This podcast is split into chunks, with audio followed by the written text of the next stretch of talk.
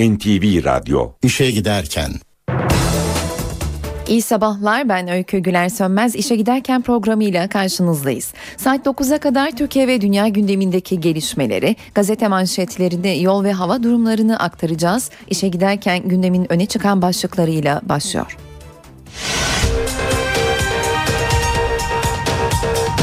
Fransa 3 PKK'lı kadının öldürüldüğü saldırıyla ilgili son bilgileri açıkladı. Hollanda'dan gelen Patriotlar bugün karaya çıkarılacak. Profesör Doktor Ahmet Mete Işıkara hayatını kaybetti. Amerikan Başkanı Barack Obama başkanlık için ikinci kez yemin etti. Galatasaray'ın Hollandalı yıldızı Wesley Sneijder İstanbul'a geldi. İşe giderken gazetelerin gündemi.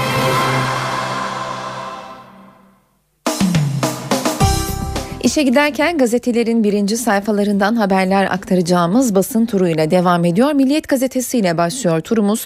Manşetindeki haberin başlığı Paris infazında PKK'lı Ömer adı ifadesini taşıyor. Paris infazları nedeniyle gözaltına alınan Ömer Güney tutuklandı. 30 yaşındaki Ömer Güney 1982 Sivas doğumlu 2 yıldır PKK'lı.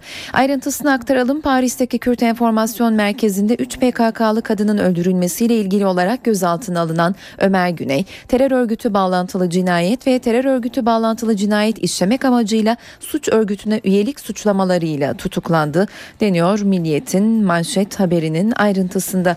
Kontör çetesinin hocası Ruslar başlıklı haber var. Sırada Antalya'da çalışırken Ruslardan işi öğrendiler. Akçakale'yi kontör dolandırıcılığının merkezi yaptılar diyor bir başka Haber Milliyet'in ilk sayfasında. Kadın hakları için söz verdi başlığı Obama ve eşinin fotoğrafıyla yer buluyor. Amerikan Başkanı dün halkın karşısında yeminini tekrarladı. Obama ünlü insan hakları aktivisti Martin Luther King ve Amerika'da köleliği bitiren başkan olan Lincoln'la ait iki İncil'e elini koyarak ülkesi için elinden geleni yapacağına söz verdi denmiş bu haberin de ayrıntısında.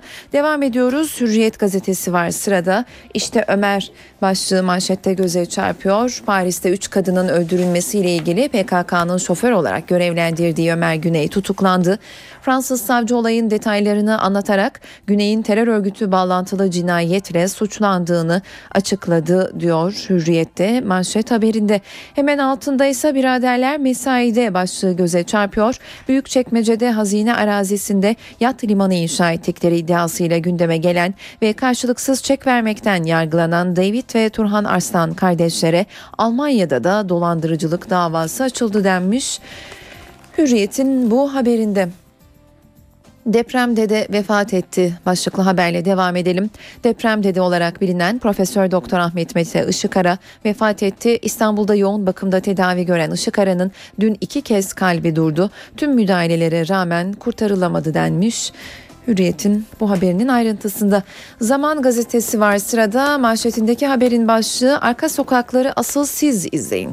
Mehtap seni öldüreceğim diyen eşi tarafından kaçırıldı. Ailesi polise koştu. Cep telefonu açık. Sinyallerden yerini bulun dedi. Polis siz arka sokaklar dizisini fazla izlemişsiniz diye karşılık verdi ve 48 saat sonra Mehtap'ın ölüm haberi geldi deniyor. Vatanın manşet haberinin ayrıntısında.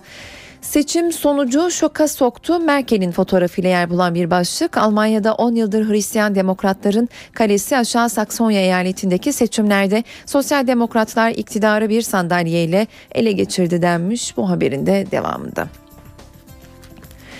Habertürk var sırada. Arka sokaklar olsaydı keşke başlığı Klı haberle başlayalım. Ayrılmak istediği eşi kaçırdı. Polis burası arka sokaklar dizisi mi deyip yardım isteyen aileyi savdı ve öldürüldü.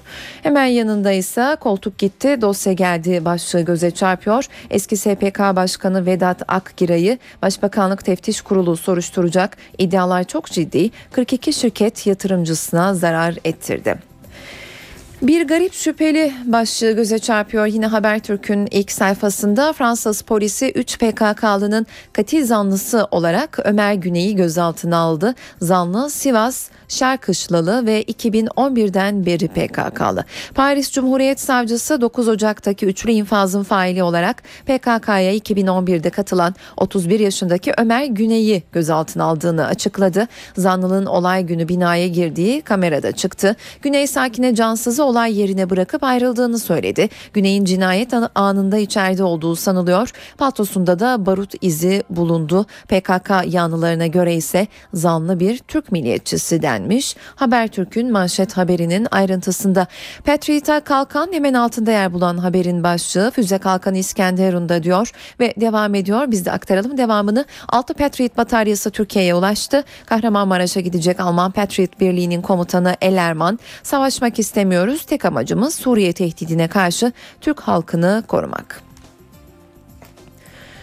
Cumhuriyet gazetesiyle devam ediyoruz. Karar ışıktan hızlı denmiş manşetteki haberin başlığı için ÇHD yöneticisi ve üyesi 9 avukat bir gün önceki tarihi taşıyan skandal bir kararla tutuklandı. ÇHD Genel Başkanı Kozağaçlı ve İstanbul Şubesi Başkanı Tanay'ın da aralarında bulunduğu 9 avukat örgüt üyesi oldukları iddiasıyla cezaevine gönderildi denmiş Cumhuriyet'in manşet haberinde. Emre içki yasağı kondu deniyor bir başka başlıkta. Ankara'nın en önemli dinlenme yerlerinden olan ODTÜ'ye ait Emir Gölü sosyal tesislerinde içki satışı yasaklandı. Yasaklama tebliğnamesi Tütün ve Alkol Piyasası Düzenleme Kurumu tarafından işletmelere gönderildi denmiş verilmiş Cumhuriyet'in diğer haberinin ayrıntısında. Sabah gazetesi var sırada. Diğer tüm gazetelerin birinci sayfalarında yer bulan haberi kadına şiddete bir şehit daha başlığıyla veriyor sabah manşetten. Kadın cinayetlerine bir yenisi Gebze'de eklendi. Ayrı yaşadığı kocası polisçe korunan Mehtap'ı kaçırıp başından vurdu ve hastane kapısına attı denmiş. Deprem dedeyi de kaybettik hemen altında yer bulan haberin başlığı 17 Ağustos depremi sonrasında deprem dede olarak milyonların sevgisini kazanan Profesör Doktor Ahmet Mete Işıkara çoklu organ yetmezliğinden hayatını kaybetti etti. İkinci yeminde eşitlik mesajı Obama'nın fotoğrafıyla yer buluyor. Yine sabahın birinci sayfasında Amerikan Başkanı Barack Obama 700 bin kişinin katıldığı törenle ikinci kez yemin etti. Obama bu ülkede özgürlüğün sadece şanslı ve mutlu birkaç kişiye ait olduğuna inanmıyoruz dedi. Radikal gazetesine bakalım. Faili bulunduğu nedeni meçhul diyor. Birinci sayfadaki haberi Paris'te PKK'lı 3 kadına yönelik suikastın baş zanlısı 31 yaşındaki Ömer Güney tutuklandı. Fransız savcı Güney'in 2 yıldır PKK üyesi olduğunu açıkladı. Posta gazetesi var sırada. Geldiler başlığını kullanıyor manşette ve 3 ayrı haberi veriyor alt başlıkta. Uzun süredir beklenen saman, Patriot ve Snyder dün ülkeye ulaştı. Birinci başlıkla başlayalım. Samana alkış. Bulgaristan'dan kamyonlarla getirilen samanlar Erzurum'da depolara kondu. Besiciler de önemli ithalatı alkışlarla kutladı. İkinci başlık Patriot'a protesto. Türkiye olası bir Suriye tehdidine karşı Kasım ayında NATO'dan Patriot füze savunma sistemi talep etmişti. Almanya'dan gemiyle gönderilen Patriot'lar dün İskenderun limanına Hollanda'dan uçakla gönderilenler de Adana İncelik üstüne ulaştı. Üçüncü başlık ödü koptu. Snyder ve eşinin fotoğrafıyla yer buluyor bu başlık. Galatasaray'ın yeni transferi Hollandalı Sneijder dün özel uçakla İstanbul Atatürk Havalimanı'na geldi. Galatasaray taraftarları Sneijder'i karşılamak için aprona girmek isteyince olay çıktı. Akşam gazetesi var sırada silahlıya geçit yok diyor manşetteki haber. Siyasette müzakere sürerken terörle mücadeleye de devam. Sınırdaki yeni hareketliliğin adı Kaleyüs operasyonu. Yıllardır fiziki zayıflığıyla sorun yaratan gözetleme noktalarına beton üsler inşa ediliyor. Amaç huzur kurşunu huzura kurşunu engellemek denmiş manşet haberinin ayrıntısında. Ve son olarak Yeni Şafak'tan haberler aktaralım.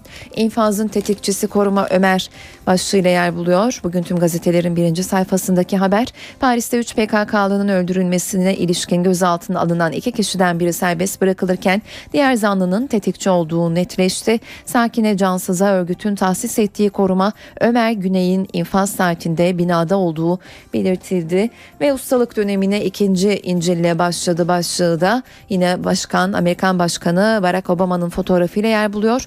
Obama ikinci yeminini kongre binası önünde etti. Soğuk havaya rağmen battaniyeleriyle töreni izlemeye gelen 800 bin kişinin karşısına Obama eski başkanlardan Abraham Lincoln ve Martin Luther King'in kullandığı İncil'e el bastı diyor ve bu haberle basın turumuzu noktalayıp kısa bir araya gidiyoruz. NTV Radyo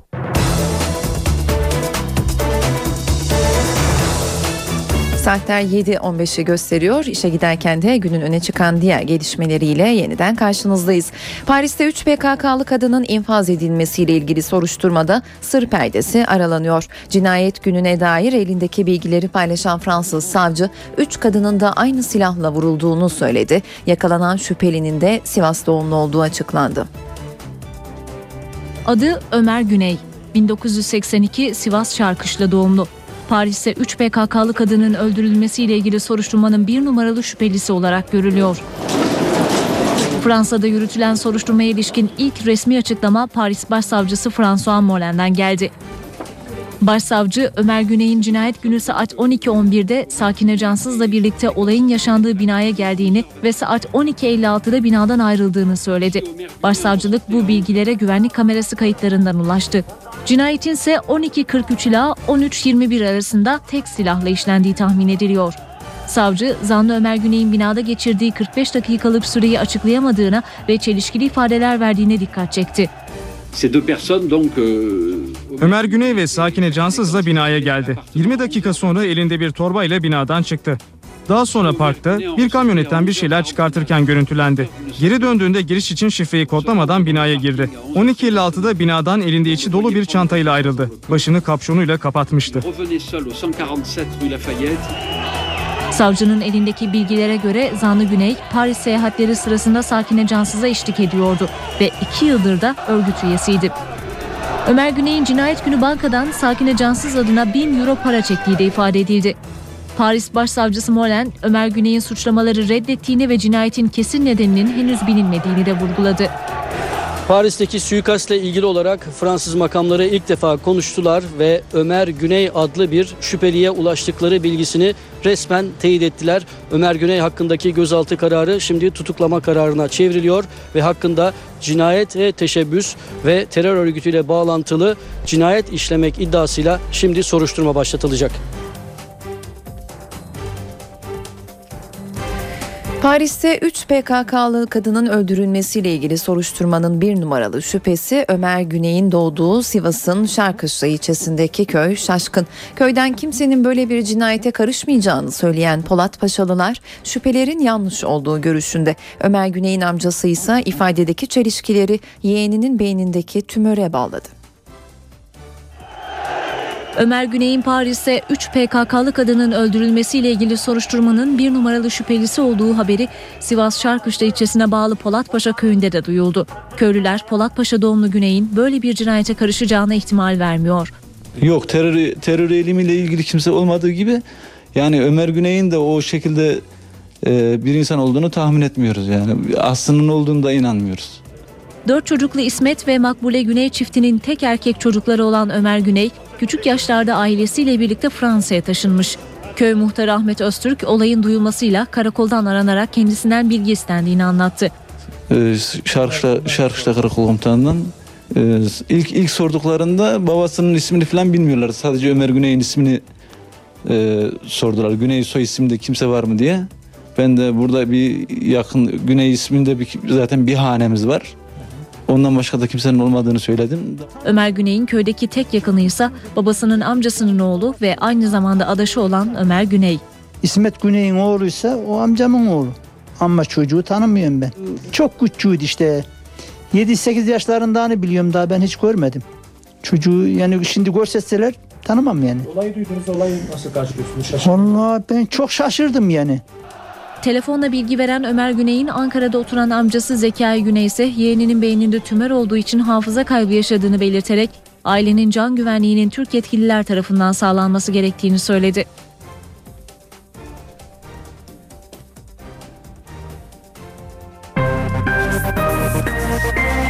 İşe giderken Türkiye'nin deprem dedesi Profesör Doktor Ahmet Mete Işıkara tedavi gördüğü hastanede hayatını kaybetti. Tüm Türkiye onu özellikle 1999'daki depremlerin ardından tanımıştı. 72 yaşındaki Işıkara'nın cenazesi yarın toprağa verilecek.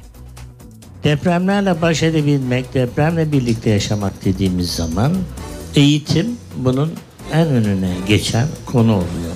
Profesör Doktor Ahmet Mete Işıkara, namı diğer deprem dede. Atayım ben hocam bunları. Hepsinin kutusuna Tamam. Türkiye onu 1999'da binlerce kişinin hayatını kaybettiği Marmara depreminin ardından tanıdı. Deprem değil binalar öldürüyor dedi ve yıllardır yollarda. Türkiye'nin dört bir yanına gitti. Hemen her yerde hatta cuma namazlarında da depremin olumsuz etkilerini, binaların nasıl yapılması gerektiğini anlattı. Hadi bakalım ha. Bilimin önemine dikkat çekti, herkesi bilinçli olmaya çağırdı. Bunu belirli ölçüde başardı da. En çok da çocukların sempatisini, sevgisini kazandı. Evet Yıldırım.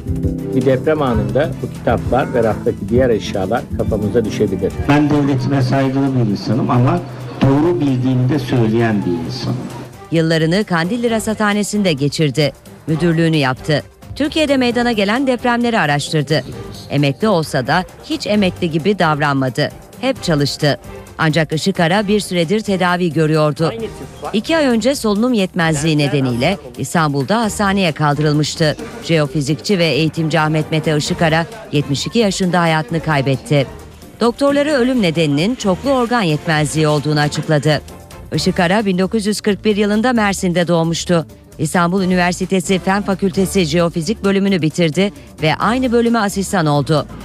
Boğaziçi Üniversitesi'ndeki görevine ise 1985'te başladı. Deprem konusunda birçok çalışma yaptı, Türkiye'yi yurt dışında da temsil etti. Işıkara için çarşamba günü Boğaziçi Üniversitesi ve Kandilli Rasathanesi'nde tören düzenlenecek. Profesör Işıkara'nın cenazesi aynı gün ikindi namazının ardından Teşvikiye Camii'nden kaldırılacak. Profesör Ahmet Mete Işıkara hayatı boyunca insanları depreme karşı bilinçlendirmek için çalıştı. Son günlerinde Türk Kızılayı'nda baş danışman olarak görev yapıyordu. Meslektaşları ölümünün ardından Ahmet Mete Işıkara'yı anlattı. Çok şey öğretti. Özellikle e, bu fay tartışmalarından ziyade e, toplumun depreme bilinçli olarak hazırlıklı olması ve depreme dayanıklı binalarda oturmamızı hep öğütlerdi. Bina öldürür, e, deprem öldürmez diye de hep söylerdi. Türk Kızılay ailesine başsağlığı diliyorum. Çünkü biz Kızılay'ın yeniden yapılandırılması sürecinde Allah rahmet eylesin Işık Ara'yla beraber hareket ettik. Beraber planlar yaptık, beraber programlar yaptık. Kızılay'ın tekrar eski gücüne kavuşmasında ve şu an gelmiş olduğu durumda halkımızın takdirini kazandığı bu durumda Allah rahmet eylesin Kızılay, e, Işık Ara'nın son derece büyük emekleri vardır. Ben öğrencisi oldum İstanbul Üniversitesi'nde. Ondan sonra ben de üniversitede hoca oldum. Ben de üniversitede hocayken kendisiyle çeşitli zamanlarda çeşitli deprem projelerine beraber çalıştık. Her zaman e, konusunda herkese yardımcı olan ve çok uyumlu çalışan, el veren, e, ülkemiz için depremle ilgili konular açısından çok katkılar olmuş, çok değerli bir hocamızdı. Allah rahmet eylesin, mekanı cennet olsun. Bir bayrak bıraktı. O bayrağı da herhalde kendisinin yetiştirdiği öğrencileri bizler Türkiye'de depremle ilgili çalışmalarda ondan aldığımız ilhamla devam edeceğiz. İşe giderken Suriye sınırına yerleştirilecek Patriot füze sistemlerinin bir bölümü Türkiye'de. Patriotlar İskenderun limanına yanaşan Alman gemisinden dün indirildi. Hollanda gemisindeki Patriotların indirilmesine ise bugün başlanacak. 21 Kasım'da Türkiye'nin NATO'dan talep ettiği Patriotlar 60 günün ardından Türkiye'de. Türkiye'ye Patriot gönderen 3 ülkeden Almanya'nın gemisi sabah saatlerinde İskenderun limanına ulaştı. Daha önce iki kez Saddam Hüseyin'in balistik füze tehdidine karşı Türkiye'de kurulmuştu Patriot sistemi. Bu kez tehdidin adı Beşar Esad. Türkiye'nin Suriye sınırını balistik füzelere karşı koruyacak olan Patriotlar artık Türkiye'de. Dev geminin kapakları açıldı ve Kahramanmaraş'ta konuşlandırılacak füze savunma sisteminin parçaları tek tek karaya çıkarıldı. Patriot sistemi Kahramanmaraş'ı özellikle kimyasal savaş başlıklı balistik füzelere karşı koruyabilir. Patriot sistemi savaş başlıklarını vurma, yönlendirme ve ortadan kaldırma yeteneğine sahip. Alman komutan maliyetin ortak karşılanacağını söyledi ancak Türk Hava Kuvvetleri adına açıklama yapan binbaşı Cengiz Alabacak müzakerelerin sürdüğünü belirtti. Teknik e, anlaşmalara ilişkin bu detaydaki bilgiler ilgili birimler tarafından henüz tartışma aşamasında ve sonuçlanmasını mütakip yine ilgili birimler tarafından kamuoyuyla mutlaka paylaşılacaktır. Almanya'dan sonra sırada Hollanda var. İskenderun limanına 4 mil mesafede demirleyen Hollanda gemisindeki patriotlar karaya çıkarılacak. Bir yıla yakın Türkiye'de görev yapacak 270 Hollandalı asker de aileleri tarafından uğurlandı. Her görev farklıdır ve tehlikeli olabilir. Tabii ki doğrudan ateş altında askerleri olan Afganistan'dan farklı. Böyle bir durum yok ancak yine de risk teşkil edecek durumlar olabilir. Gemiler ekipmanı boşaltırken İskenderun'dan tepki sesleri de yükseldi. Bir grup partili patriotlar karaya indirilirken liman yakınlarında eylem yaptı.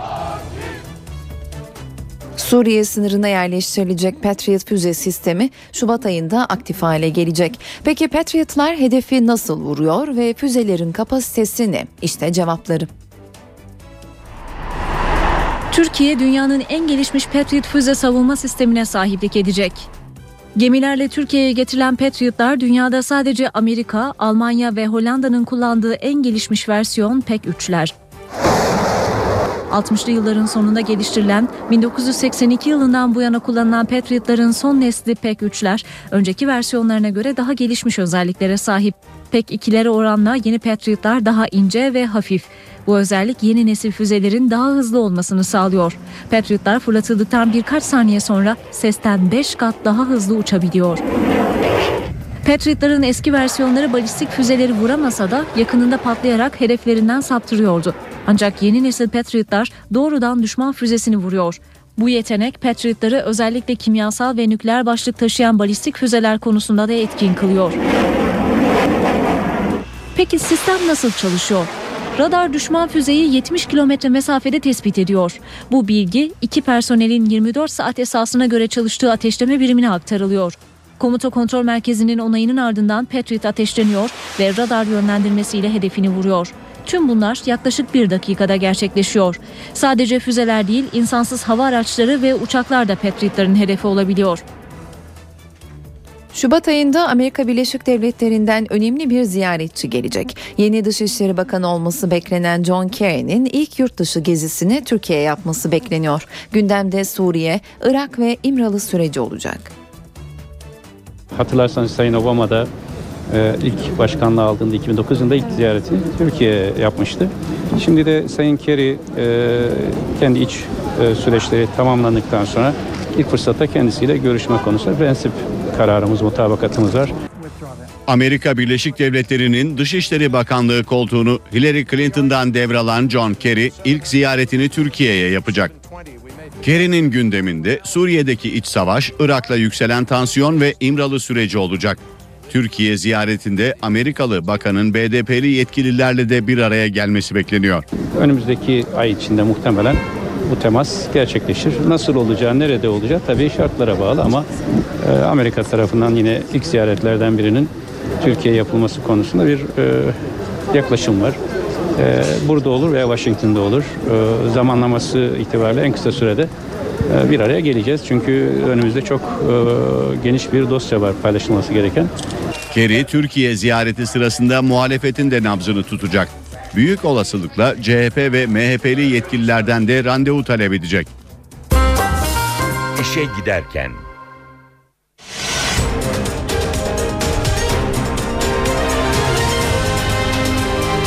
NTV Radyo duyduklarınıza inanın.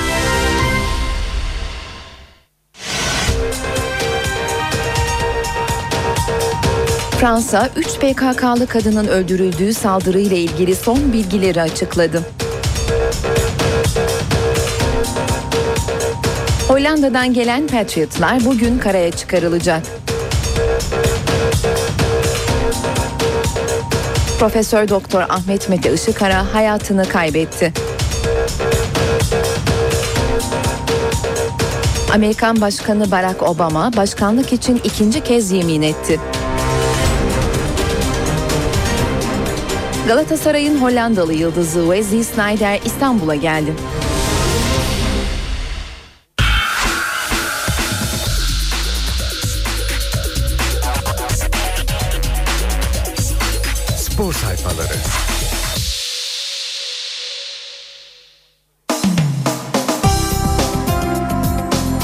İşe giderken gazetelerin spor sayfalarından haberler aktaracağımız basın turuyla devam ediyor. Milliyet gazetesiyle başlayalım. Snyder Bayramı başlıklı haberi aktaralım. Başkan Ünal Aysal'ın özel jetiyle gelen Wesley Snyder'i Atatürk Havaalanı'nda 5000 taraftar karşıladı. Florya'da Fatih Terim'le buluşan dünyaca ünlü oyuncu bir an önce sahaya çıkmak istiyorum çünkü futbolu çok özledim ifadelerini kullandı. Hemen yan sayfada ise Belanda atağı başlığı yer alıyor. Galatasaray'ın Snyder'i transfer etmesinin ardından karşı atağa kalkan Fenerbahçe uzun süredir peşinde olduğu Belanda'nın işini bitirmek için harekete geçti. Görüşmeleri borsaya bildiren Sarı Lacivert'te ekibin Montpellier'e yıldız oyuncu için 10 milyon euro önerdiği bildirildi deniyor haberin ayrıntısında. Misafirler boş gider başlıklı haberle devam edelim. Zira Türkiye Kupası'nda ev sahiplerinin kazanacağı bir hafta olarak görünüyor. Sivas, Eskişehir Spor ve Trabzon kazanacaktır. Fenerbahçe Bursa mücadelesinden de karşılıklı gol çıkacağını tahmin ediyoruz denmiş. Haberin ayrıntısında Beşiktaş cephesinden bir haber var sırada. Beşiktaş kâra geçti. Siyah beyazlı yönetimin tasarruf çabaları sonucunu verdi. Beşiktaş AŞ ilk 6 ayını karla kapattı. Kartal 2 yıl daha bu politikayı devam ettirip kemer sıkacak. UEFA kriterlerine uyum sağlayacak deniyor haberin devamında. Wozniacki havlu attı başlıklı haber var sırada. Avustralya açıkta günün sürpriz sonucu Caroline Wozniacki'den geldi. Bir dönem kadınlarda zirveye çıkan Danimarkalı tenisçi Svetlana Kuznetsova'na mağlup olarak turnuvaya veda etti deniyor haberin devamında. Sırada Hürriyet gazetesi var. Spor sayfalarına bakalım. Aktaracağımız ilk haber yine Snyder çılgınlığı başlığını taşıyor. Galatasaray yeni yıldızını bağrına bastı, yer yerinden oynadı. Hollandalı havaalanından izdiham yüzünden apar topar kaçırıldı. Ünlü oyuncu Florya'ya giderken kendisini taşıyan arabadan çıkıp birkaç saniyeliğine taraftarı selamladı. Çılgına dönen coşkulu topluluk aracın üzerine çıktı. Snyder şaşkına döndü. O kavganın nedeni salon ipoteği deniyor bir başka başlıkta. Aziz Yıldırım'la Yüksel Günay Ülker Arena yüzünden ayrı düştü. Dün büyük yankı uyandıran büyük bir kulübün başkanı transfer için stadı ipotek, ipotek ettirmek istiyor tweet'i. Fenerbahçe Divan Kurulu'ndaki tartışmayı da aydınlattı. Sarı lacivertli yönetimin masasında Ülker Arena'yı ipotek etme projesi var. Belanda tamam Emenike sırada başlıklı haberle devam ediyoruz. Snyder'in Türkiye'ye geldiği gün Fas, Fas'ı bitiren Fenerbahçe gözünü eski göz ağrısına dikti. Milli takım kampından özel izinle getirilecek. Sarı lacivertliler uzun süredir peşinde olduğu Belanda için Montpellier'le 9,5 milyon euroya anlaştı. Takıma dönmek isteyen Nijeryalı için de girişimler sürüyor deniyor haberin ayrıntısında. Bana Sezer'i alın başlığı göze çarpıyor Hürriyet'in bir başka sayfasında. Aybaba siyah beyazlı yönetimden sürpriz bir istekte bulundu. Kartal'ın gözü Fenerbahçe'de fazla şans bulamayan Yıldız'da transfer zirvesinde orta sahada takıma itici güç kazandıracak bir futbolcuya ihtiyacı olduğunu belirten Beşiktaş teknik patronu Sezer Öztürk'ün kendilerine büyük katkı sağlayacağını söyledi denmiş bu haberin de devamında. Süper Lig'i alt üst eden Portakal başlıklı haber var sırada. Galatasaray'ın yeni transferi Sneijder Türkiye'deki en değerli oyuncu oldu. Artık Türkiye'nin en değerli takımı Fenerbahçe değil Galatasaray deniyor. Hürriyet'in bu haberinin alt başlığında. Habertürk Spor'la devam ediyoruz. Birinci sayfasında böylesini yaşamadım başlığı Sneijder'in fotoğrafıyla yer buluyor. Eşi Yolan Dayla uçaktan indiğinde önce aprondaki görevliler sevgi çemberini aldı ve Wesley Snyder'i terminaldeki binler, sadece, şanslı bir azınlık Türk futbol tarihinin en büyük transferlerinden olan ünlü yıldızı görebildi. Aracın üzerine çıkan birkaç taraftar sunroof açıldığında bir anda karşılarında Snyder'i görünce çılgına döndü. 29 yaşındaki Hollandalı öpücük yağmurundan zor kurtuldu. İzdamdan kaçırılan Snyder Galatasaray büyük farkını henüz havaalanında gösterdi mesajını gönderdi. Florya'da Fatih Terim'le tanışan Wesley bugün sağlık kontrolünden geçecek denmiş. Bugün tüm gazetelerin birinci sayfalarında ve spor sayfalarında yer bulan bu haberin ayrıntısında. Ve Fenerbahçe'de Belanda'yı bitirdi deniyor. Bir başka haberinde Habertürk Spor'un ilk sayfasında Kanarya Snyder'in İstanbul'a indiği gün uzun süredir uğraş verdiği Belanda'nın transferinde bombayı patlattı. Montpellier Başkanı Nicolin 8 milyon euroya ikna edildi. Görüşmelere başlandığı borsaya da bildirildi. Afrika Kupası'nda bulunan 22 yaşındaki faslı yetenek 3,5 yıldır imza atacak. Devam edelim Habertürk Spor'un iç sayfalarına bakalım. Rekora doymuyor başlığı göze çarpıyor. Avustralya açıkta heyecan giderek artıyor. İkinci haftanın başlama başladığı turnuvada 17 Grand Slam şampiyonluğu bulunan rekor canavarı Roger Federer üst üste 35. kez bir Grand Slam çeyrek finale yükseldi denmiş. Bu haberin de devamında Beşiktaş cephesinden bir haber var sırada. Aba altından sopa Beşiktaş'ın hocası Oğuzhan Özyakup'un dikkatini çekti. Samet Aybaba Fernandez'in yokluğunda sahadaki lideri olan öğrencisiyle ilgili performansını aşağı çekmemeli, yukarı çıkarmalı. Gittiği yerlere de arkadaşlarına da dikkat etmeli denmiş Samet Aybaba'nın açıklamasından alıntı yapılarak bu haberde. Fenerbahçe cephesinden bir haber var sırada işlem tamam deniyor başlıkta. Fenerbahçe'nin devre arasındaki en büyük hedefi olan Belanda konusunda imza aşamasına gelindi denmiş Habertürk Spor'un arka sayfasındaki haberde. Vatan gazetesiyle devam ediyoruz. Futbol oynamaya açım. Snyder'in açıklamasından yapılan bir alıntı var bu başlıkta. Hollandalı futbolcu ayağının tozuyla inanılmaz bir karşılama oldu. Burada olmaktan dolayı son derece mutluyum. Bir an önce futbol oynamak istiyorum ve futbol oynamaya açım derken sözlerini Türkçe en büyük Galatasaray'la noktaladı.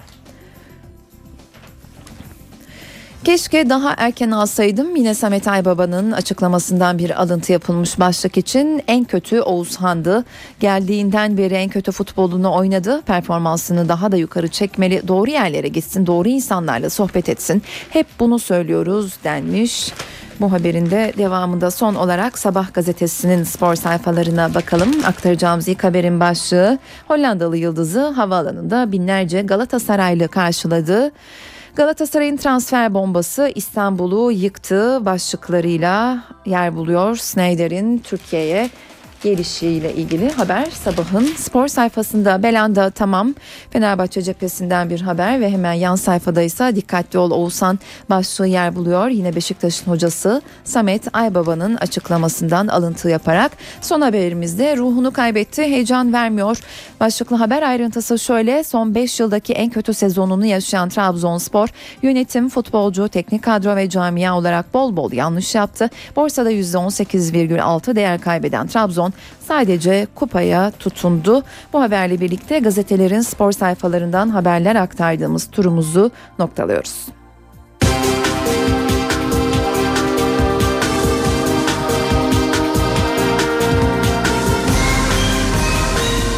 İşe giderken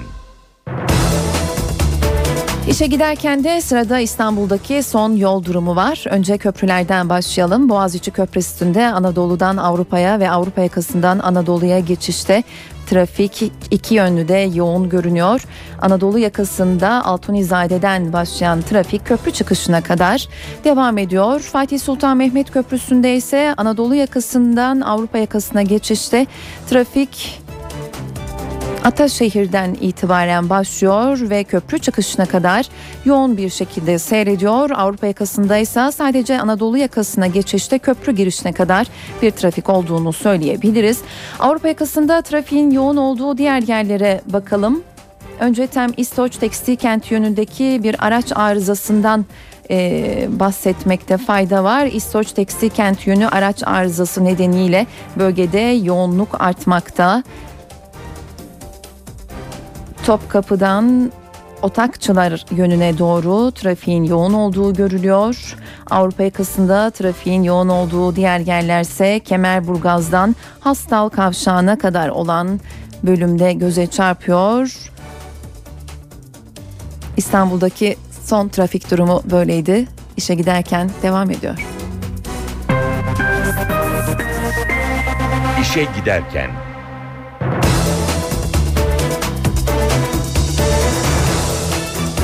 Avrupa Birliği dönem başkanlığının Rum kesiminden İrlanda'ya geçmesiyle ilişkilerde yeni bir sayfa açıldı. Avrupa Birliği Bakanı Egemen Bağış, Dublin'de düzenlenen Avrupa Birliği Bakanları toplantısına katıldı. Toplantıdan Türkiye ile müzakerelerde yeni başlık açılması yönünde olumlu sinyal geldi. Türkiye aylar sonra ilk kez Avrupa Birliği'nin aile fotoğrafında. Türkiye'nin Kıbrıs Rum yönetiminin dönem başkanlığı sırasında Avrupa Birliği toplantılarına katılmama kararı başkanlığın İrlanda'ya geçmesiyle son buldu. Avrupa Birliği Bakanı ve Baş Müzakereci Egemen Bağış'ın ilk adresi Dublin'de düzenlenen Avrupa Birliği Bakanları gayri resmi toplantısı oldu.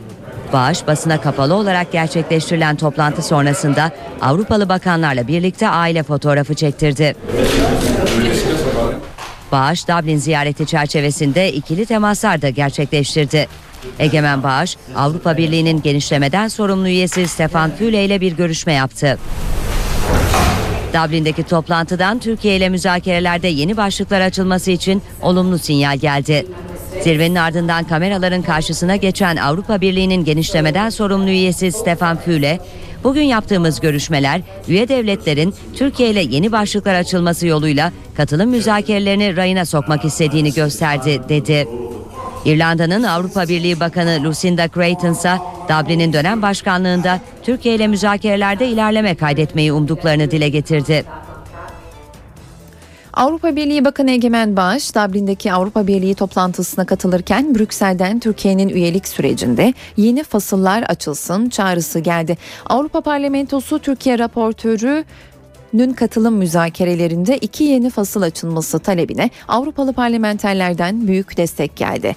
Ria Omen Ruite'nin taslak Türkiye raporunun ele alındığı Avrupa Parlamentosu Dış İlişkiler Komitesi'ndeki tartışmada milletvekillerinin çoğu 23 ve 24. fasıllar olan yargı ve temel haklarla adalet, özgürlük ve güvenliğin müzakerelere açılmasını istedi. Dış İlişkiler Komitesi üyeleri Paris'te PKK'lı 3 kadının öldürüldüğü saldırının provokasyon olduğu konusunda da fikir birliğindeydi. Avrupalı parlamenterler saldırının Kürt meselesine çözüm çabalarını olumsuz etkilememesi temennisinde bulundu. İşe giderken. DHKPC operasyonunda tutuklananların sayısı 38'e yükseldi. Çağdaş Hukukçular Derneği üyesi avukatların da aralarında olduğu 41 kişi dün sabah adliyeye gönderildi. Grup yorum üyeleriyle birlikte 12 kişi savcılık sorgusunun ardından serbest bırakıldı. 29 kişi ise tutuklama talebiyle nöbetçi mahkemeye sevk edildi. 12 kişi gece tutuklandı, 7 kişi yurt dışına çıkış yasağı koyularak kefaletle serbest bırakıldı. Türkiye'ye dönüşünde havaalanında gözaltına alınan Çağdaş Hukukçular Derneği Başkanı Başkanı Selçuk Kozağaçlı'nın da aralarında olduğu 10 avukattan 9'u hakkında tutuklama kararı verildi. Avukatların tutuklanma gerekçesi terör örgütüne üye olmak olarak gösterildi. Dün gece saatlerinde ise nöbetçi mahkeme şüphelilerden 17'sinin daha tutuklanmasına karar verdi. Böylece tutuklananların sayısı 38'e yükseldi. Cumartesi günü hayatını kaybeden İstanbul Üniversitesi öğretim üyesi Profesör Doktor Toktamış Ateş dün İstanbul'da törenlerle uğurlandı. Farklı görüşlerden kamuoyunun yakından tanıdığı birçok isim de törenlere katıldı. Binlerce öğrenci yetiştirdi, onlarca kitap yazdı. Köşe yazılarıyla, televizyon programlarıyla gündemin nabzını tuttu. Farklı görüşlerin sesine kulak verdi, duyulmasını sağladı. Bu yüzden adı hep hoşgörüyle birlikte anıldı. 69 yaşındaki Profesör Doktor Toktamış Ateş İstanbul'da son yolculuğuna uğurlandı. Bize olan gülümsemesi, babacan tavrı çok özleyeceğiz onu. Son öğrencileriz de bundan çok gurur duyuyoruz. İlk tören 44 yıl görev yaptığı İstanbul Üniversitesi'ndeydi. Hoşgörünün, insana saygının ve demokrasinin simgesi bir arkadaşımızdı. Törene Toktamış Ateş'in eşi Profesör Doktor Nevin Ateş ve kızı Ayşegül Ateş de katıldı. Taziyeleri kabul ettiler. Toktamış Ateş'in naaşı törenin ardından Fatih Camii'ne götürüldü. Hemen her görüşün önde gelen temsilcileri Ateş için cami avlusunda buluştu. Hak ve hukukunuzu helal ettiniz mi? Kendisinden çok farklı, çok aykırı görüşlere bile saygı göstermeyi, e, ilgiyle, e, nezaketle karşılamayı öğrendik. Hocadan e, destek alarak özgürlükçü duruşumuzu bölüm olarak muhafaza ettik. Öğrencilerimiz arasında ayrım gözetmemeyi, onların diline, dinine, ırkına, kılığına, kıyafetine bakmamamız gerektiğini söylerdi. Biz de o e, ilkeler içerisinde devam ettik. Bir dönem zıt görüşlerine rağmen yaptıkları program hala konuşulmaya devam eden Abdurrahman Dilipak da törene katılan isimler arasındaydı. Benim gazetecilik halk ilişkiler yüksek okulunda hocamdı. Bu farklılıklarımıza rağmen barış içinde bir arada yaşama umudunu güçlendirmek için atılan bir adımdı. Ve bu daha sonra bir televizyon programına döndü. Ama aromalı bir programdı. Hala tadı damaklarda. Profesör Doktor Toktamış Ateş Merkez Efendi mezarlığında toprağa verildi. Karabük'te bir baba ve oğlunun kullandığı araçlar çarpıştı. Otomobili kullanan baba hayatını kaybetti. Kamyon sürücüsü oğluysa yaralı kurtuldu. Taş yüklü kamyon karşı yönden gelen otomobile çarptı. Kaza Karabük Yerlikaya Tüneli girişinde meydana geldi. Kazanın ardından devrilen kamyondan çıkan 25 yaşındaki Coşkun İncebacak aracıyla çarptığı otomobile doğru koştu. Araçtaki kişinin babası olduğunu öğrenince ise büyük şok yaşadı. Çarpışan araçların sürücüleri baba ve oğluydu. Kamyonun çarptığı otomobili kullanan 52 yaşındaki Nurettin İncebacak hastaneye kaldırılırken hayatını kaybetti. Kazada hafif yaralanan kamyon sürücüsü Coşkun İncebacaksa hastaneye kaldırıldı. Bursa İnegöl'de 3 aydır kayıp olan bir kişinin arkadaşı tarafından av tüfeğiyle öldürülüp gömüldüğü ortaya çıktı. Katil zanlısının daha önce iki kişi daha öldürdüğü belirlendi.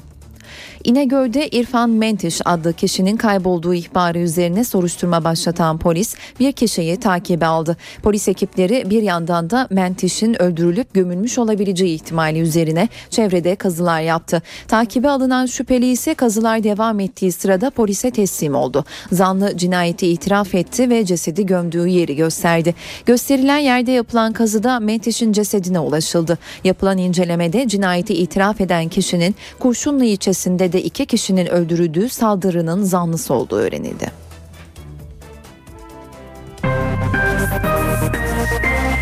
İşe giderken Gaziantep'teki mağaralar onlarca yıldır Kendir ustalarının çalışma alanı. Sürekli loş ve nemli ortamda çalışmak zorunda olan bir Kendir ustası günde ortalama 50 kilometre yürümek zorunda. Gelişen teknolojiye rağmen Gaziantep'teki kendirciler geleneksel yöntemlerle yüzlerce yıllık kültürü yaşatıyor. Bota filesinden hama, balıkçı ağlarından çamaşır ipine kadar birçok alanda kullanılan kendirin yapımı büyük emek istiyor. Loş ve nemin yüksek olduğu yerlere ihtiyaç duyan kendircilerin çalışma alanı mağaralar. Pamuk ipleri rutubeti daha çok sevdiği için, rutubetli ortamda yapılabilmesi daha iyi olduğu için. Mesela kuru havada veya açık havada olmuyor. Kendini mağarada geleneksel yöntemlerle üreten ustalara göre teknoloji yaptıkları işin yerini hiçbir zaman alamayacak. Nemli olması, biraz nemli olması pamuk ipliğini daha güzel gösteriyor. Sağlamlığı mesela biraz daha sağlam oluyor. Fabrikada denediler bunları. Fabrika ürünü yapmaya çalıştılar. Olmadı, beceremediler. Nem verdiler, yine aynı şeyi veremediler. İki tezgah arasında yürüyerek çalışan bir kendir ustası günde 50 kilometre civarında yol kat etmek zorunda. 21 Aralık'la ilgili kıyamet senaryoları sebebiyle ünlü dünyayı dolaşan Şirince'ye Kültür ve Turizm Bakanlığı'ndan iyi bir haber geldi. Şirince Kültür ve Turizm Koruma Geliştirme Bölgesi ilan edildi.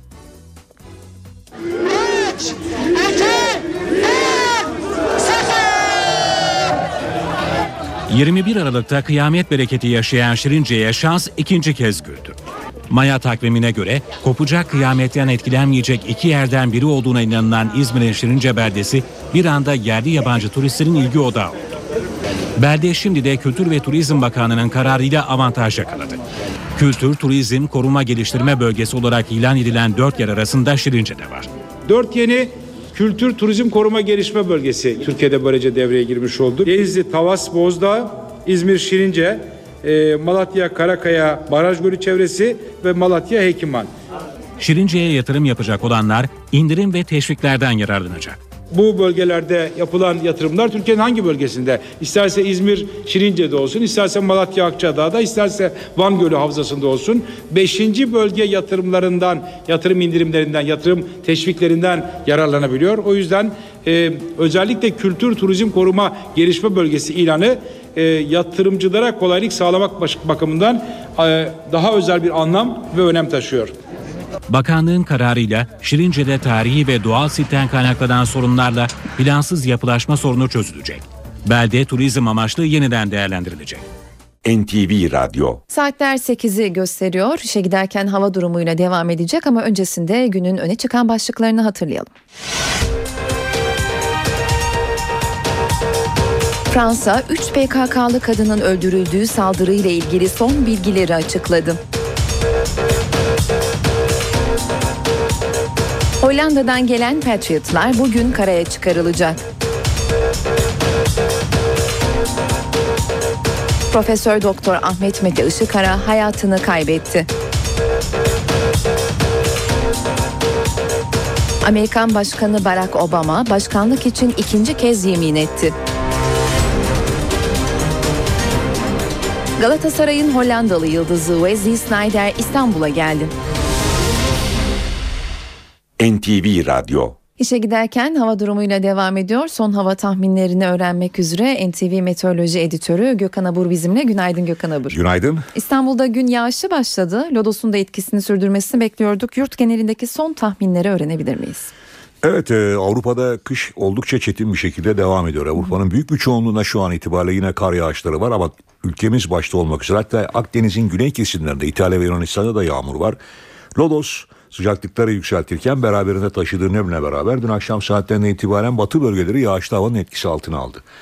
Lodos e, bugün için giderek kuvvetlenecek. Özellikle öğle saatlerinden itibaren Lodos'un etkisini daha da arttırmasını bek- bekliyoruz. Ve Lodos'un etkisini arttırması tabii Ege'deki yağışlar daha da kuvvetlenecek. Sabah saatleri itibariyle Kırıkkale, Bandırma, Bursa, Balıkesir, Yalova, İstanbul arasındaki yağışlar vardı. Şu anda Edirne ve e, Kırklareli'ndeki yağışlar etkisini kaybetti ama e, Bursa'da hafif devam ediyor. Yalova aynı şekilde İstanbul'un da e, özellikle Boğaz ve Anadolu yakasında ve Avrupa yakasının belli yerlerinde kısa süreli yağışlar devam edecek ve ilerleyen saatlerde yağış etkisini kaybetmeye başlayacak. Evet e, doğuda doğuda e, yarın hafif kar yağış var. Bugün yağış beklemiyoruz. Sıcaklıklar o bölgede yükseldi ama yarın doğuda başlayacak kar yağışların özellikle e, Perşembe günü daha da kuvvetlenmesini bekliyoruz. Yalnız doğudaki kar yağışları değil Perşembe günü kuvvetli lodosla birlikte batıdaki yağışlar da giderek etkisini artıracak.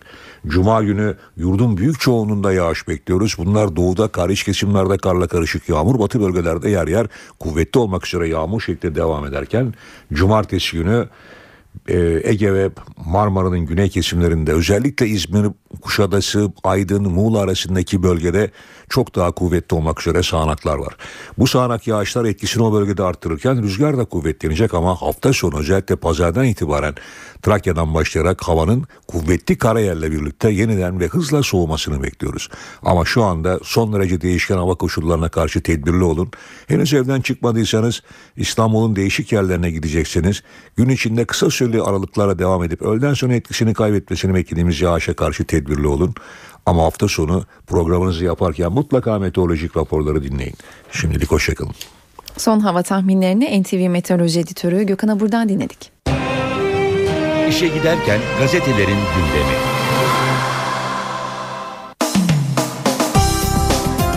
İşe giderken gazetelerin birinci sayfalarından haberler aktaracağımız basın turuyla devam ediyor. Milliyet gazetesiyle başlayalım turumuza.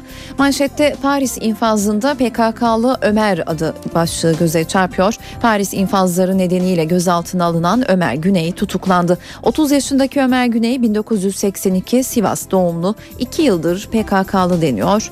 Manşet haberinin ayrıntısında terör parası yasası Perşembe meclise geliyor başlığı göze çarpıyor. Hemen altında Türkiye'nin terör finansmanı mücadelesinde OECD'deki Mali Çalışma Grubu'ndaki üyeliğinin askıya alınmasının gündemde olduğu süreçte bu konudaki tasarı Perşembe günü Adalet Komisyonu'nda ele alınacak denmiş. Bu haberin de ayrıntısında deprem dedeyi kaybettik başlıklı haber var sırada. Kamuoyunda deprem dede olarak bilinen Kandilli Rasathanesi'nin eski müdürü Profesör Doktor Ahmet Mete Işıkara hayatını kaybetti. Hürriyet gazetesi var sırada. Hürriyet'in sürmanşetinde işte Ömer başlığı fotoğrafla birlikte yer buluyor. Paris'te 3 kadının öldürülmesiyle ilgili PKK'nın şoför olarak görevlendirdiği Ömer Güney tutuklandı. Fransız savcı olayın detaylarını anlatarak Güney'in terör örgütü bağlantılı cinayetle suçlandığını açıkladı denmiş bu haberin de devamında. Hemen altında ise manşette biraderler mesaide başlığı tercih edilmiş Hürriyet gazetesinde Büyükçekmece'de hazine arazisinde yat limanı inşa ettikleri iddiasıyla gündeme gelen ve karşılıksız çek vermekten yargılanan David ve Turhan Arslan kardeşlere Almanya'da da dolandırıcılık davası açıldı denmiş bu haberin devamında. Patriot gerginliği başlıklı haberle devam ediyoruz. Adana İncelik Üst Komutanlığı'nda yürümek isteyen gençlik muhalefeti üyesi bir grup protestocu polisle çatıştı. 26 kişi gözaltına alındı deniyor. Bu haberin de devamında. Koruma altındaki karısını öldürdü. Çarpıcı bir başlık. Şoför Volkan Civelek şiddet gördüğü için boşanmak isteyen 4 yaşındaki çocuğunun annesi Mehtap Civelek'i başından vurarak öldürdü. Mehtap Civelek kocasının kendisini ve ailesini tehdit ettiğini öne sürerek geçen Temmuz ayında çağrılı sistemle koruma altına alınmıştı. Vatan Gazetesi var sırada. Sürmanşetinde bugün tüm gazetelerin birinci sayfalarında yer bulan haber için başsanlı PKK'lı Ömer başlığı kullanılmış. Paris'te 3 kadın PKK'lının öldürülmesini soruşturan Fransız savcı zanlı PKK'lı dedi. Örgüt içi infaz iddiaları güçlendi deniyor. Hemen yanında ise Şerefine Snyder başlığı haber buluyor. Hollandalı Yıldız Snyder dün özel uçakla İstanbul'a geldi. Yöneticiler transferi uçakta kutladı. Binlerce taraftarsa havaalanına akın etti. Vatan Gazetesi'nin manşet haberi olarak seçtiği haberin başlığı ise arka sokakları asıl siz izleyin ifadesini taşıyor. Mehtap seni öldüreceğim diyen eşi tarafından kaçırıldı. Ailesi polise koştu. Cep telefonu açık sinyallerden yerini bulun dedi. Polis siz arka sokaklar dizisini fazla izlemişsiniz diye karşılık verdi ve 48 saat sonra Mehtap'ın ölüm haberi geldi. Onu çok sevmiştik başlığı yer buluyor hemen altında. Türkiye'nin Marmara depremiyle yakından tanıdığı Profesör Ahmet Mete Işıkara 72 yaşında hayata gözlerini yumdu. Hemen altında ise Merkel'in fotoğrafı seçim sonucu şoka soktu başlığıyla yer bulmuş. Almanya'da 10 yıldır Hristiyan Demokratların kalesi Aşağı Saksonya eyaletindeki seçimlerde Sosyal Demokratlar iktidarı bir sandalyeyle ele geçirdi deniyor bu haberin de devamında. Devam ediyoruz. Sabah gazetesi var sırada. Sabahın sürmanşetinde de PKK bağlantılı tetikçi tutuklandı başlığı göze çarpıyor. Örgüt içi hesaplaşma kesinleşti deniyor alt başlıkta. Paris Cumhuriyet Savcısı terör örgütü bağlantılı cinayetten tutuklanan Ömer Güney'i yakalatan detayları tek tek açıkladı denmiş. Manşette ise kadına şiddete bir şehit daha Kadın cinayetlerine bir yenisi Gebze'de eklendi. Ayrı yaşadığı kocası polisçe korunan Mehtap'ı kaçırıp başından vurdu ve hastane kapısına attı deniyor bu haberin de ayrıntısında. Başkan Obama'nın fotoğrafı göze çarpıyor. Haberin başlığı ikinci yeminde eşitlik mesajı. Ayrıntısı şöyle. Amerikan Başkanı Obama 700 bin kişinin katıldığı törenle ikinci kez yemin etti. Obama bu ülkede özgürlüğün sadece şanslı ve mutlu birkaç kişiye ait olduğuna inanmıyoruz dedi. Hemen altında Patriot konvoyu başlıklı haber göze çarpıyor. Almanya'nın gönderdiği Patriot füze savunma sistemleri İskenderun'da gemiden indirilip 45 araçlı konvoyla Kahramanmaraş'a sevk edildi. Hollanda'nın gönderdiği 250 kişilik Patriot Birliği de İncirli'ye ulaştı denmiş bu haberin ayrıntısında. Posta gazetesiyle devam ediyoruz. Geldiler başlığını kullanıyor ve 3 ayrı haberi bu başlık altında toparlıyor. Uzun süredir beklenen Saman, Patriot ve Snyder dün ülkeye ulaştı diyor. Birinci maddeyle başlayalım. Saman'a alkışlıyor başlık. Bulgaristan'dan kamyonlarla getirilen samanlar Erzurum'da depolara kondu. Besiciler önemli ithalatı alkışla kutladı. İkinci başlıksa Patriot'a protesto ifadesini taşıyor. Türkiye olası bir Suriye tehdidine karşı Kasım ayında NATO'dan Patriot füze savunma sistemi talep etmişti. Almanya'dan gemiyle gönderilen Patriotlar dün İskenderun limanına, Hollanda'dan uçakla gönderilenler de Adana İncelik üssüne ulaştı. Üçüncü başlıksa ödü koptu. Snyder'in fotoğrafıyla yer buluyor bu haber. Az daha eziliyordu. Galatasaray'ın yeni transferi Hollandalı Snyder dün özel uçakla İstanbul Atatürk Havalimanı'na geldi. Galatasaray taraftarları Snyder'i karşılamak için aprona girmek isteyince olay çıktı denmiş. Bu haberin de ayrıntısında sürmanşette ise iki haber yer aldı almış Posta Gazetesi'nde Türkiye'de dün iki kadın daha öldürüldü diyor bu başlık altında toplanıyor bu iki haber. Birinci haberin başlığı katil koca Gebze'de Mehtap Civelek kendisine dayak atan eşi Volkan Civelek'e boşanma davası açtı. Mehtap Civelek eşinin bana dönmezsen seni öldürürüm tehditleri üzerine savcılığa başvurdu korumaya alındı. Mehtap Civeli'ye 17 Ocak'ta koruma polisi çağırmaya fırsat bulamadan eşi kaçırdı. 3 kurşunla vurulduğu belirtilen kadın öldü diyor. İkinci başlıksa katil çocuk Denizli'de annesi Zahide Çarıklı ve üvey babası Ahmet Çarıklı ile oturan 14 yaşındaki KH annem bayıldı diye komşudan yardım istedi. Hastaneye kaldırılan kadının boğularak öldürüldüğü anlaşıldı deniyor. Bu haberin de ayrıntısında Posta gazetesinde. Akşam gazetesi ise manşetinde silahlıya geçit yok başlığını kullanıyor. Siyasetle müzakere sürerken terörle mücadeleye de devam. Sınırdaki yeni hareketlerin adı Kaleus operasyonu. Yıllardır fiziki zayıflığıyla sorun yaratan gözetleme noktalarına beton üsler inşa ediliyor. Amaç huzura kurşunu engellemek.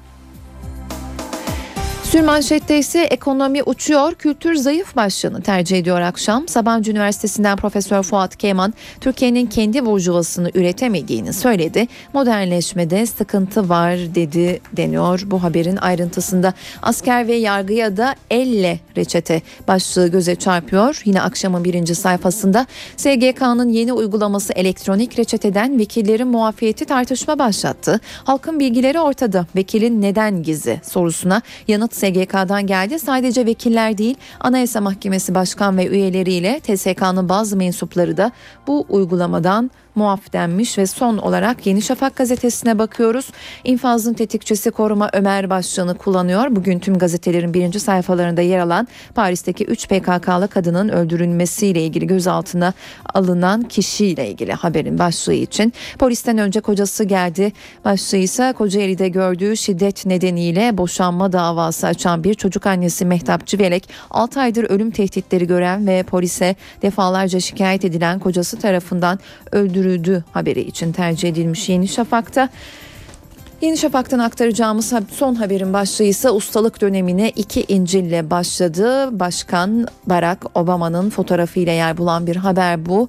Obama ikinci yeminini kongre binası önünde etti. Soğuk havaya rağmen battaniyeleriyle töreni izlemeye gelen 800 bin kişinin karşısına çıkan Obama, eski başkanlardan Abraham Lincoln'le Martin Luther King'in kullandığı İncil'e el basıp Amerika'ya sadakat sözü verdi diyerek gazetelerin birinci sayfalarından haberler aktardığımız turumuzu noktalayarak kısa bir araya gidiyoruz. Aranın ardından yeniden karşınızda olacağız.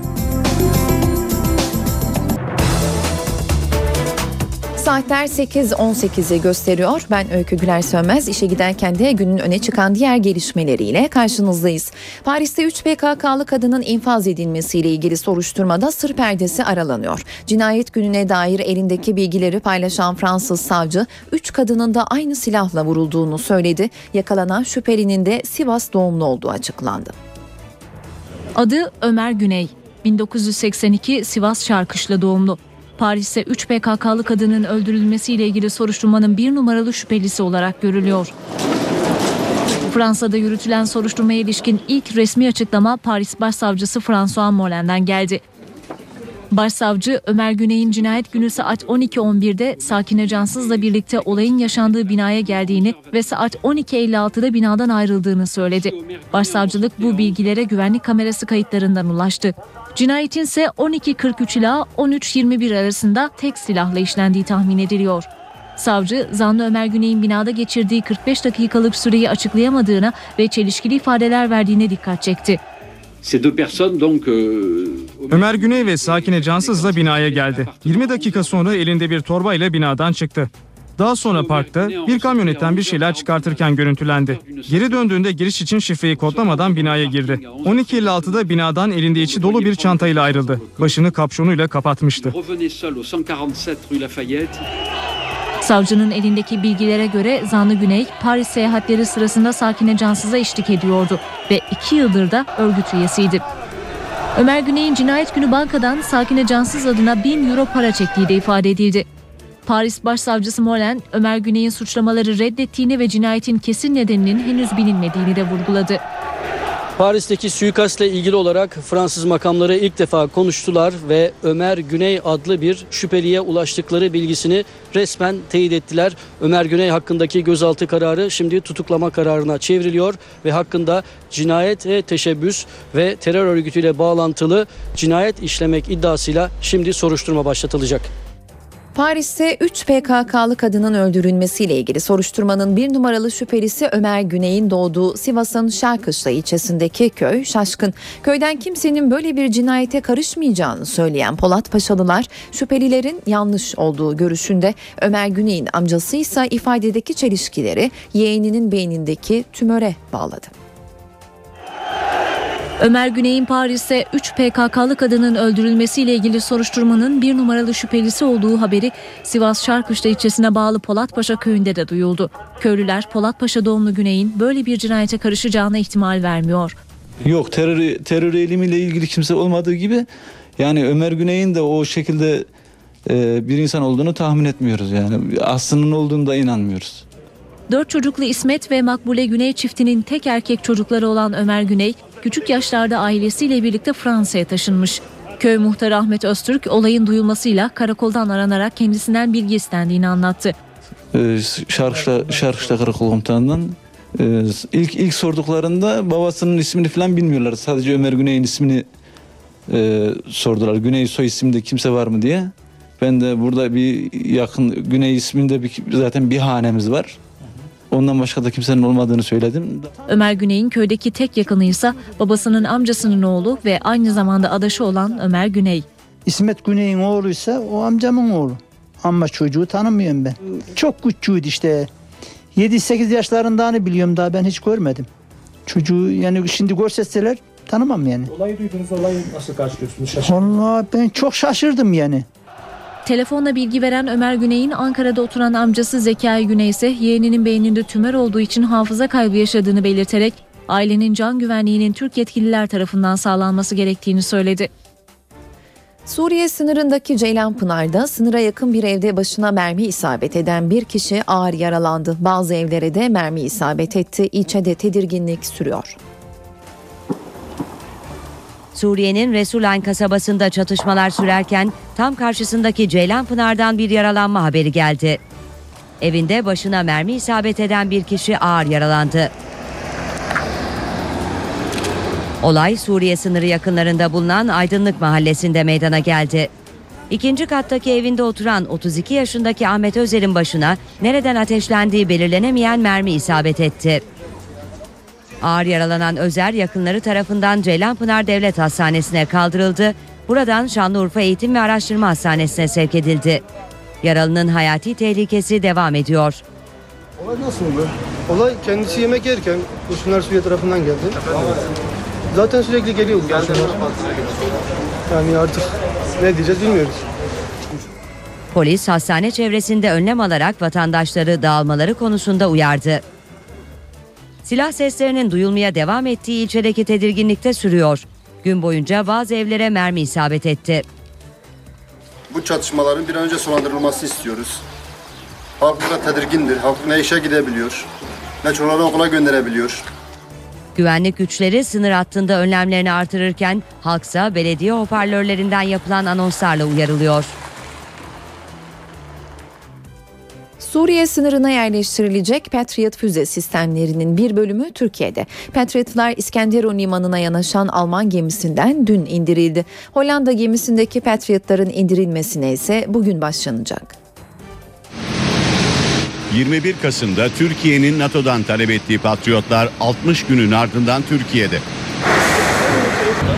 Türkiye'ye Patriot gönderen 3 ülkeden Almanya'nın gemisi sabah saatlerinde İskenderun limanına ulaştı. Daha önce iki kez Saddam Hüseyin'in balistik füze tehdidine karşı Türkiye'de kurulmuştu Patriot sistemi. Bu kez tehdidin adı Beşar Esad. Türkiye'nin Suriye sınırını balistik füzelere karşı koruyacak olan Patriotlar artık Türkiye'de. Dev geminin kapakları açıldı ve Kahramanmaraş'ta konuşlandırılacak füze savunma sisteminin parçaları tek tek karaya çıkarıldı. Patriot sistemi Kahramanmaraş'ı özellikle kimyasal savaş başlıklı balistik füzelere karşı koruyabilir. Patriot sistemi savaş başlıklarını vurma, yönlendirme ve ortadan kaldırma yeteneğine sahip. Alman komutan maliyetin ortak karşılanacağını söyledi ancak Türk Hava Kuvvetleri adına açıklama yapan binbaşı Cengiz Alabacak müzakerelerin sürdüğünü belirtti. Teknik e, anlaşmalara ilişkin bu detaydaki bilgiler ilgili birimler tarafından henüz tartışma aşamasında ve sonuçlanmasını mütakip yine ilgili birimler tarafından kamuoyuyla mutlaka paylaşılacaktır. Almanya'dan sonra sırada Hollanda var. İskenderun limanına 4 mil mesafede demirleyen Hollanda gemisindeki patriotlar karaya çıkarılacak. Bir yıla yakın Türkiye'de görev yapacak 270 Hollandalı asker de aileleri tarafından uğurlandı. Her görev farklıdır ve tehlikeli olabilir. Tabii ki doğrudan ateş altında askerleri olan Afganistan'dan farklı. Böyle bir durum yok ancak yine de risk teşkil edecek durumlar olabilir. Gemiler ekipmanı boşaltırken İskenderun'dan tepki sesleri de yükseldi. Bir grup partili patriotlar karaya indirilirken liman yakınlarında eylem yaptı.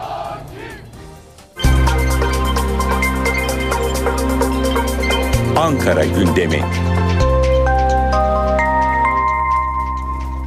Başkent gündeminin ayrıntıları için NTV muhabiri Miray Akta Uluçu dinliyoruz. Bugün başkent Ankara'nın iki yabancı konuğu var. Bunlardan ilki Bosna Hersek Cumhurbaşkanı John Mahama. Diğer konuğu ise başkent Ankara'nın Bosna Hersek Reisül Uleması Hüseyin Efendi Kavazoviç. Bosna Hersek Cumhurbaşkanı Cumhurbaşkanı Abdullah Gül tarafından Çankaya Köşkü'nde resmi törenle karşılanacak ve hemen sonrasında ikili yaptıkları görüşmenin ardından ortak basın toplantısı düzenleyecekler. Mahama ayrıca Başbakan Recep Tayyip Erdoğan ile de görüşecek. Ayrıca Bosna Hersek Reisül Uleması da yine Başbakan Recep Tayyip Erdoğan'la bugün bir görüşme yapacak. Bugün günlerden salı Ankara'da siyasetin gündemini belirleyecek olan yer Türkiye Büyük Millet Meclisi. Siyasi partilerin bugün grup toplantıları var ve liderler gündeme ilişkin değerlendirmelerini bugün Türkiye Büyük Millet Meclisi'ndeki partilerinin grup toplantılarında yapacaklar. Ee, bugün mecliste böcek komisyonu kurulması için çalışmalar başlatılacak ve genel kurulda mecliste grubu bulunan siyasi partilerin yasa dışı dinlemelerle ilgili verdikleri araştırma önergeleri görüşülecek. Ekonomi cephesinden bir not ile devam edelim. Ekonomi Bakanı Zafer Çağlayan bugün bir basın toplantısı düzenleyecek. Söz konusu basın toplantısının konusu yeni yatırım teşvik programı 2012 yılı değerlendirmesi olacak. Zafer Çağlayan'ın bir başka programı daha var. Ee, Zafer Çağlayan bugün 5. işte fırsat toplantılarına da katılacak ve son olarak Enerji ve Tabi Kaynaklar Bakanı Taner Yıldız nükleer enerji ve Türkiye süreci konulu panele katılacak ve bizler de gün boyunca bu başlıkları başkent Ankara'dan aktaracağız.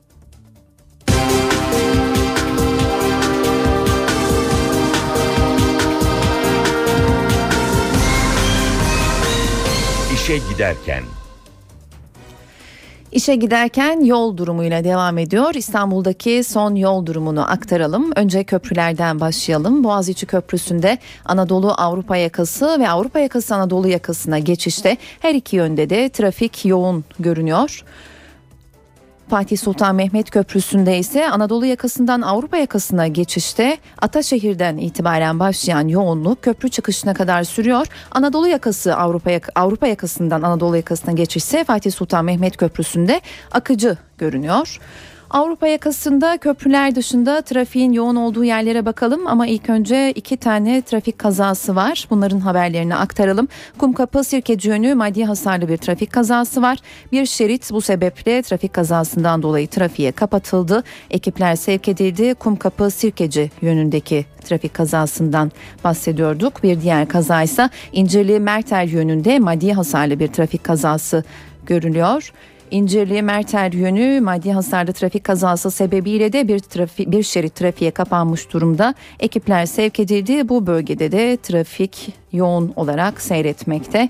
Ayrıca Avrupa yakasında Peki diğer araç arızalarından bahsedelim. Kuyumcu kent Güneşli yönündeki araç arızası sebebiyle o bölgede trafik yoğunlaşmaya başladı. Avrupa yakasında Ok Meydanı Darülaceze istikametindeki araç arızası nedeniyle de bir yoğunluk söz konusu. Avrupa yakasında yoğun olan trafiğin yoğun seyrettiği diğer yerlerse Kemerburgaz Hastal Kavşağı arası, Tekstil Kent Tem Karayolları Mahallesi arası ve İki telli köprülü kavşayla Mahmut Bey arasında da trafik yoğun seyrediyor. İstanbul'daki son yol durumu böyleydi. Şimdi para ve sermaye piyasalarındaki son durumu aktaralım.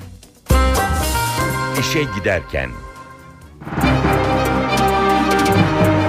Ve sermaye piyasalarının dün günü nasıl kapattığını hatırlatalım. İMKB 100 endeksi günlük bazda 276 puan artışla %0,33 oranında değer kazanarak 85.281 puandan kapandı.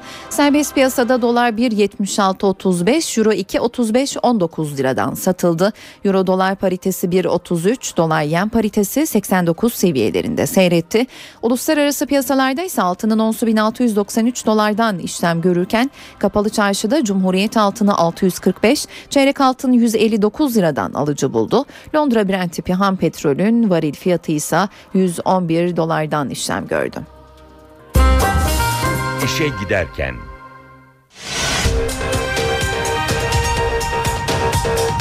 Fransız savcı Paris'te öldürülen 3 kadının da aynı silahla vurulduğunu açıkladı. Hollanda'dan gelen Patriotlar bugün karaya çıkarılacak. Profesör Doktor Ahmet Mete Işıkara hayatını kaybetti. Amerikan Başkanı Barack Obama başkanlık için ikinci kez yemin etti. Galatasaray'ın Hollandalı yıldızı Wesley Sneijder İstanbul'a geldi.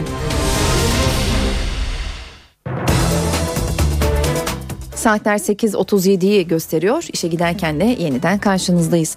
Amerika Birleşik Devletleri'nin başkenti Washington'da başkanın yemin töreni coşkusu vardı. Barack Obama kongre binası önünde yüz binlerce kişinin karşısında ikinci kez yemin etti. preserve, protect, and defend the Constitution of the United States. The Constitution of the United States. Amerika Birleşik Devletleri'nin 44. Başkanı Barack Obama, Washington'daki kongre binası önünde düzenlenen törende yemin etti. Yaklaşık 800 bin kişinin izlediği törende konuşan Obama, demokrasi mesajı verdi. We will support democracy from Asia to Africa. Asya'dan Afrika'ya, Amerika'dan Orta Doğu'ya demokrasiyi destekleyeceğiz. Çünkü bizim çıkarımız, bizim anlayışımız bizi özgürlük için mücadele edenleri desteklemeye zorluyor. Yemin töreninde ulusal marşı ünlü şarkıcı Beyoncé seslendirdi.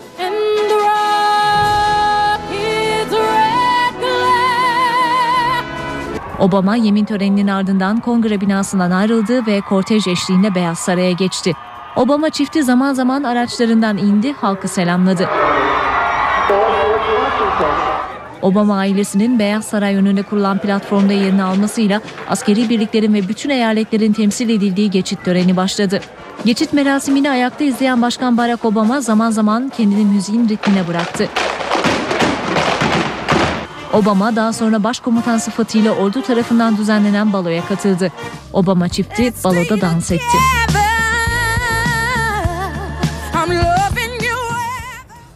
Avrupa'nın batısında hakim olan kar yağışı nedeniyle ulaşım çileye dönüştü. İngiltere, Almanya ve Fransa'da yüzlerce uçuş iptal edildi. Yolcular havaalanlarında mahsur kaldı. Kara ulaşımından da kazalar eksik olmadı. Avrupa'nın batısı kara teslim oldu. İngiltere, Fransa, Hollanda, Belçika ve Almanya'da etkili olan kar yağışı hem hava hem de kara ulaşımını felç etti. İngiltere'de kar nedeniyle ülke çapında yüzlerce uçuş iptal edilirken binlerce yolcu kıtanın en yoğun havaalanı olan Londra'daki Heathrow havaalanında saatlerce beklemek zorunda kaldı. Bizim yanımızda şiltelerimiz vardı. Battaniyeydi onlar verdiler. Ama ışıkları söndürmüyorlar ki uyuyalım.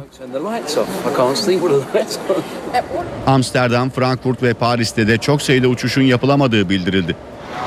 Almanya'da meydana gelen 800'den fazla trafik kazasında ise onlarca kişi yaralandı. Belçika ve Fransa'da da trafik aksarken yollarda uzun araç kuyrukları oluştu. Yoğun kar yağışı Avrupa'nın doğusundaki Polonya'da da etkili oldu. Başkent Varşova'da dondurucu soğuklar buzlanmaya yol açtı. bardzo niewielu miejscach. Kaldırımların hepsini tuzlamamışlar. Yürümek imkansız. Az daha düşüyordum. Bardzo trudno. Rusya'nın başkenti Moskova'da da benzer bir görüntü hakimdi. Kışların soğuk, yazların sıcak geçmesine minnet duymalıyız. Kimileri bu görüntü için para verip seyahate çıkıyor. Moskova'da yoğun kar yağışı nedeniyle trafikte aksama olurken bazı uçak seferlerinde de gecikmeler yaşandı. İngiltere Prensi Harry Afganistan'daki görevini tamamladı. Prens Harry Afganistan'dan ayrılmadan yaptığı röportajda Taliban militanlarını öldürdüğünü kabul etti. Harry Las Vegas'ta çekilen çıplak fotoğrafları içinse kendini savundu. İngiltere Prensi Harry ülkesine döndü. Prens Harry'nin Afganistan'dan ayrılmadan önce yayınlanmaması şartıyla yaptığı bir röportajda ortaya çıktı. Afganistan'da helikopter pilotu olarak 5 ay görev yapan Harry, Taliban militanlarını öldürdüğü haberlerini doğruladı. Can kurtarmak için can almak. Sanırım bizim yaptığımız bu. Yaptığımız bizim çocuklarımıza kötü şeyler yapmayı deneyen insanları oyunun dışına almak.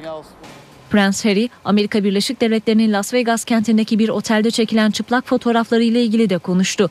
Harry, hem ailemi utandırdım hem de kendimi dedi. Yaptığımdan utandım. Ailemi utandırdım. Diğer insanları utandırdım. Ama neticede özel bir alandaydık. İnsan böyle bir alanda biraz olsun özel hayata saygı olmasını bekliyor. Amca olacağını Afganistan'da öğrenen Prens Harry bundan duyduğu mutluluğu dile getirdi.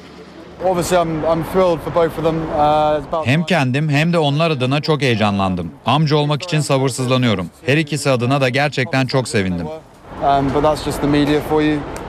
Prens daha önce 2007 yılı sonu 2008 yılı başlarında da Afganistan'da 77 gün görev yapmıştı.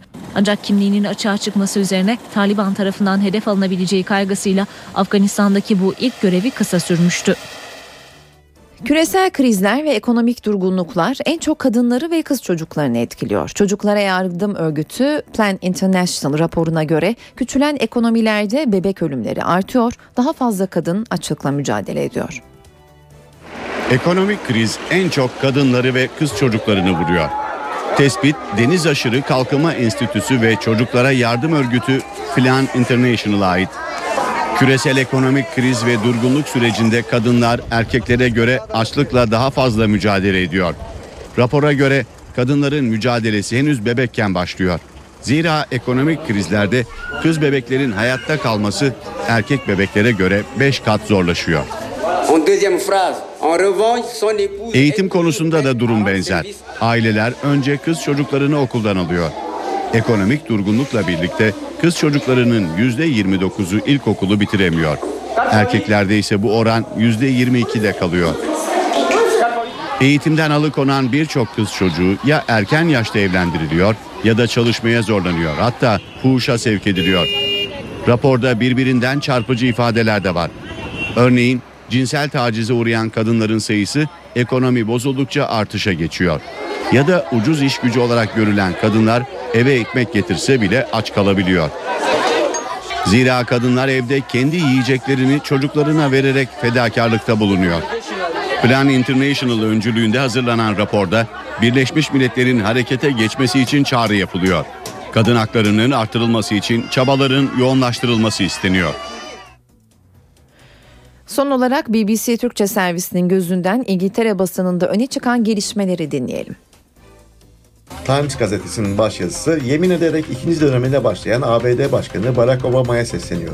Obama'nın küresel liderlik yapmak veya dünya sahnesinde tutuk bir figür olarak kalmak arasında seçim yapması gerektiği belirtilen başyazıda şöyle deniyor. Cumhuriyetin ilk yıllarından itibaren Amerikalılar onun dünyadaki rolü konusunda bölündüler. Devrimle yoğrulmuş özgürlükleri tüm insanlığa götürme misyonu var mı? Yoksa görkemli, fevkalade ama yalnız mı yaşamalı? Obama bu tartışmayı tek bir kişi de cisimleştiriyor. Lideri Usama Bin Laden'in ölümüne rağmen El-Kaide'nin Afrika'da meydan okuduğunu, Pakistan ve Kuzey Kore'nin nükleer silahı olduğunu, İran'ın ise nükleer programını sürdürdüğünü sıralayan Times şu yorumu yapıyor. Amerika'nın soğuk savaşın bitmesinden payına düşeni nasıl harcayacağını tartıştığı günler geride kaldı.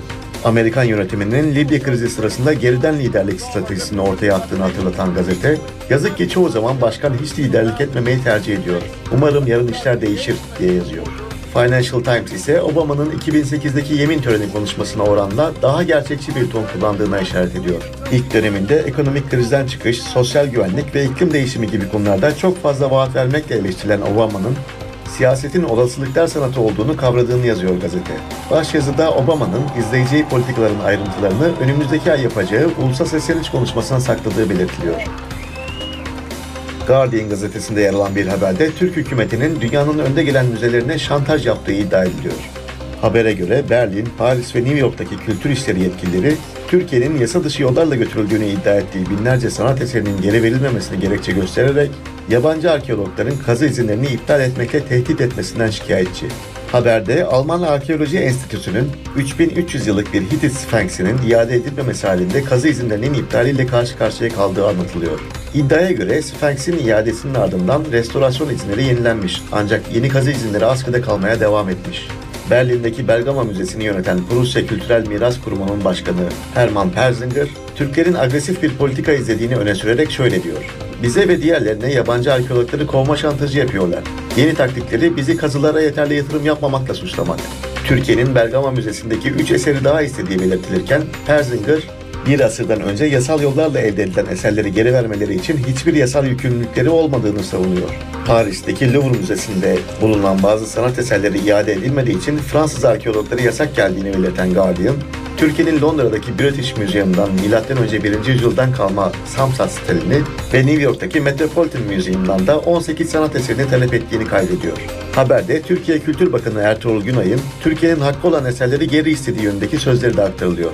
Bakanın 10 yılda 4000'in üzerinde eseri geri almakla ve tarihe en çok yatırım yapan Avrupa ülkesi olmakla övündüğünü belirten Guardian, bazı Türk arkeologların ise bununla çelişen şeyler söylediğine dikkat çekiyor. Gazeteye konuşan Trakya Üniversitesi arkeoloğu Ahmet Yaraş, baraj inşaatı altında kalmaması için uğraştığı Bergama'daki antik kaplıca kenti Alinoi'de kazı izni verilmemesini eleştiriyor.